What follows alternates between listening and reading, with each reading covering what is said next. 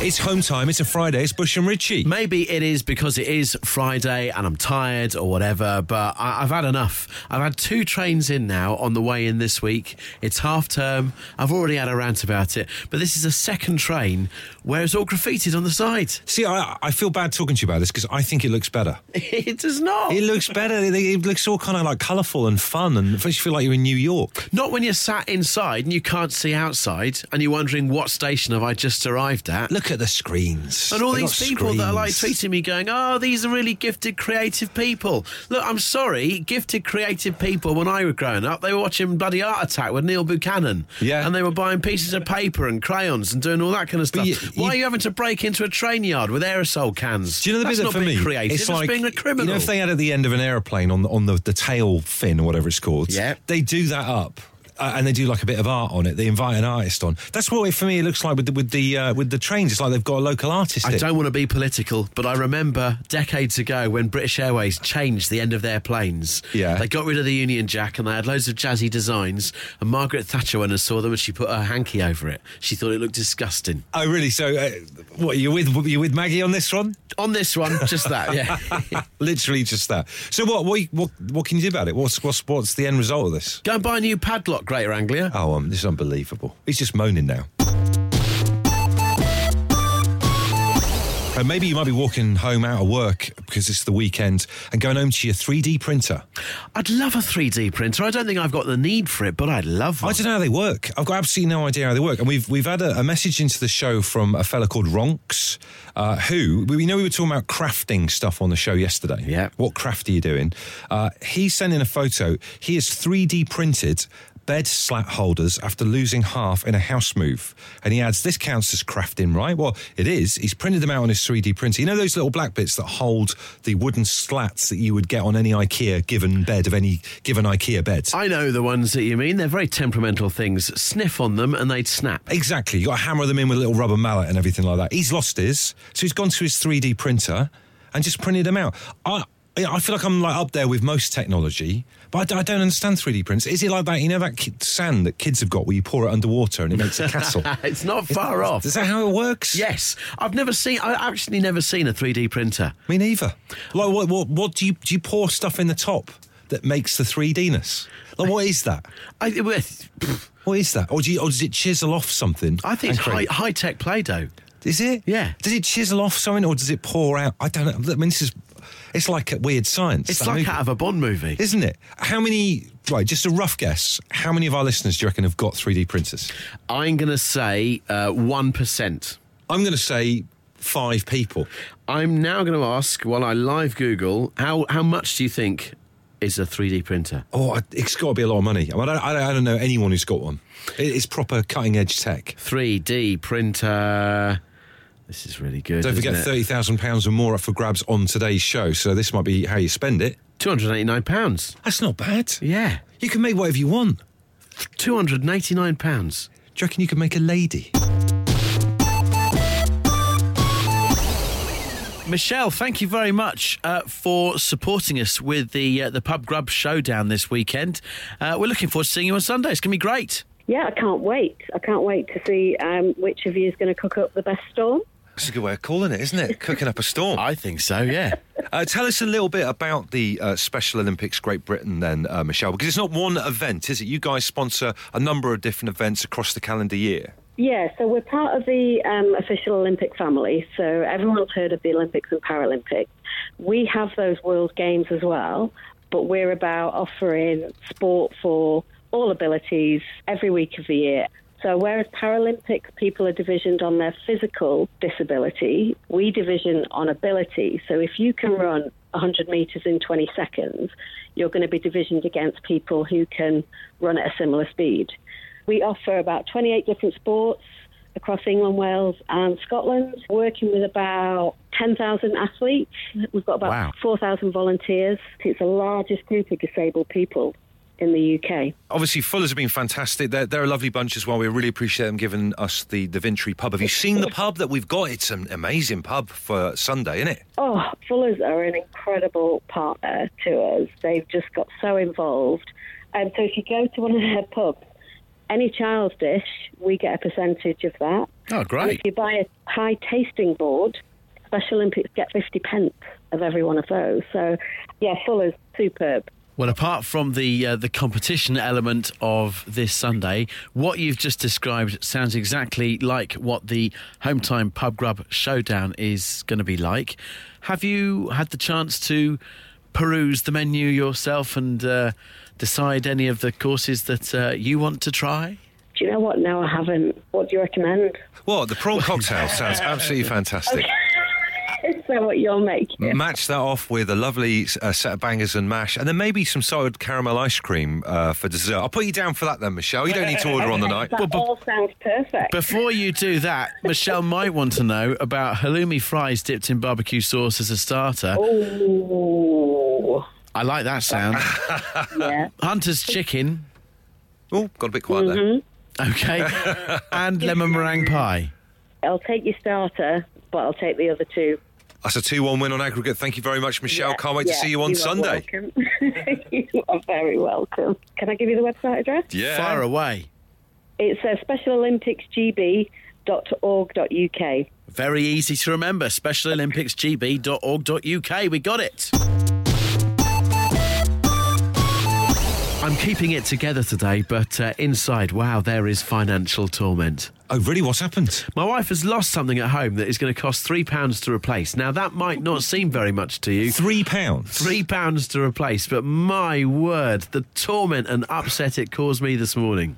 Like what? What? What could possibly be that cheap to replace, but equally like cause so much friction? The frothing nozzle from my coffee machine. Oh no! Your pride and joy. Yes, I know. So you take off the metal sheath that you uh, froth up your milk with. Right. Inside that is a little black rubber nozzle Uh-huh. uh, that you have to wash each time because obviously it gets milk in, and if you don't wash that, you know, then that's gonna uh, you're gonna get sort of like um, You get closed down by health and safety. yeah, didn't you? Legionnaire's disease or something like that in Oh, your coffee dear. machine. Oh, dear. Um, I've had this coffee machine for two years. I've never lost it. It's suddenly gone How do you know it's her though? because she was the one washing it up yesterday. Oh, okay, cool. Yeah. Okay. um, I, I, I, I did, I've had no coffee today. See, my, my dad has, has got, he likes to make coffee a bit like you. I think he's at the same level as you are. He's got like a little tiny handle thing that spins like a little frother. f- Frother? Yeah, I've got one of them. I've got a frothing whisk. Oh, right. So you got one of them. Yeah. But this is a different thing that's part of the This bigger part machine. of the machine, yeah. And even Amazon haven't been able to help me that quickly on this one. Um, the nozzle replacement isn't available on Prime and won't be here till Wednesday. Oh, my So gosh. just be prepared to uh, put up with me for another two days next week. Watch out, he's going to be a nightmare. I've said it once, I'll say it again. We live our lives vicariously through your activities here on this Home Time Show, and we love the messages and stuff that we get in from you during the course of doing this programme in the week. Uh, if you're off out to a gig tonight or the weekend, well done. You know what I mean? Like, fair play to people going out and stuff like that. I'm just quite happy sitting in my tracky bottoms with, a, with a craft ale watching a bit of telly. But if you're going out, brilliant. And we're just talking about going to gigs at the tail end of last night's show during a song was we're about to go. Uh, and Richie came out with something that has genuinely shocked me. You are one of those people that Googles the set list of an act you're going to see so you know what songs they're going to play. can't remember the name of the website. Something like set.list. I will always go on there. Why? And see what they've recently played on the tour. That, but it's, it's, doesn't that ruin the surprise for you? Like the encore, for example, you never know what people are going to do for an encore. You would know what they're going to come back on and do in what order. Yeah, absolutely. I'm the kind of person that when I go to a restaurant, I've looked up the menu beforehand because I want to when I'm going when I'm going for a night out. Yeah. I want to know that I'm excited about what I'm going to eat. I want to know what I'm going to eat, and then I want to enjoy what I'm going to eat. So it's the same when I go to a gig. If I've chosen to go and see. For example, stereophonics. Yeah. I'm excited that I've got an evening of stereophonics. But let's say, for example, I'm going to go and watch Scissor Sisters. Yeah. I don't know. I like to not know 100% what's going to be in. Like, will they play some of the old ones? Will they play some of the classics that we all know and love from the Scissor Sisters? If I'm going to go and see the Scissor Sisters, For example. I want to be relaxed and know that I'm going to hear, I don't feel like dancing. Yeah, all right? exactly. So I'm going to go on set.list and find out when it's going to happen. Also, there's the other side of things as well. If I'm worried about about my pay and display in the car park. Yeah. And it's you know going it's finished at like ten forty five or something or other. I need to know where I am on the set list, or if I need to sort of go back into the old parking app and top up the All right, parking. Oh, What about this? Cut you a deal on it because I, I think it does ruin the magic of live music slightly, knowing what they're going to play in what order. Right? It's, it's peeking behind the veil somewhat. However, I think you do have a point about you know when you get to the bit where they're going to come back on and do their encore. If they're going to do three songs you're not bothered about, Yeah. you could beat the crowd. Of course you can. Maybe we should set up our own website called CutYourLosses.com. That's brilliant. Oh, And they don't give you the rest of the band's playlist or whatever. They just give you the last three songs. By the way, we're going to set it up, but we're not going to call it cutthelosses.com Oh yeah, no, we won't do that. No. don't go anywhere near that. That URL. that's the word.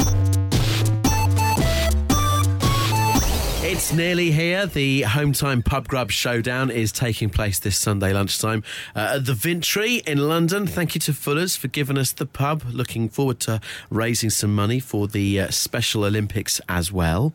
Um, I was one- getting some stick. I was getting some stick last night from my other half, Katie. She's a vegetarian and she is uh, incandescent with rage that I Yeah. didn't know anything about our vegetarian offering. Yeah. What's your vegetarian offering?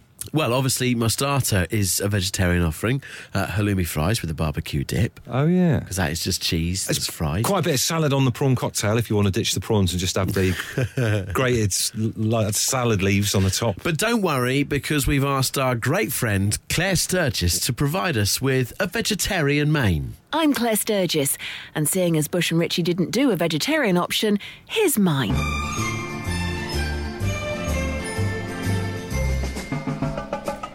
It's 1747, and the Dolmio family have just left war torn Sicily, headed for the shores of Italy, and grabbed their basket full of homemade pasta, the wheat flour delicacy created by Papa Dolmio Giuseppe himself. Yeah, that's enough of that. We'll just wing it. Final hour of this week's home time shows. Although we're back on duty on Sunday, not live on the radio, but live in a restaurant, uh, cooking up a storm. Two menus. Will it be Bush's? Will it be mine? That uh, wins the home time pub grub showdown. You're familiar with how this works.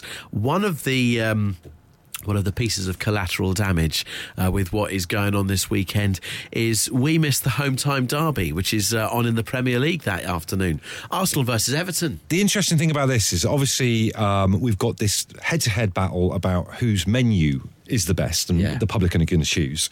Uh, but there's also a secret battle, a clandestine war going on where both of us are trying to wangle it with our partners to get special dispensation to be able to stick around and watch the game. The game's on, kicks off immediately after the final knives and forks are being washed up of the uh, pub grub showdown. So pretty it's much. all very doable. Four thirty kickoff. We're you in know. town. Exactly. Surrounded by pubs. I'm sure the Vintry pub must have a big telly. You'd have thought so, Wouldn't it? And even if it doesn't, which would be against all odds, I reckon you're in the centre of the capital city of one of the biggest cities in the world. Yes. You're probably only going to have to walk about 200 metres to find another telly. How's your particular campaign and watch the game going with Natalie? Floundering. Yeah, mine with Katie's pretty much the same. I'll have to watch the teletext instead.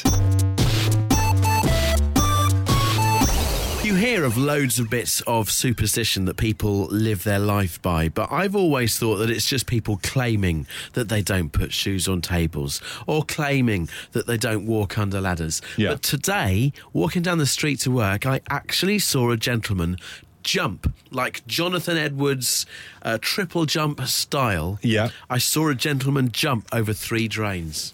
What was this problem with drains?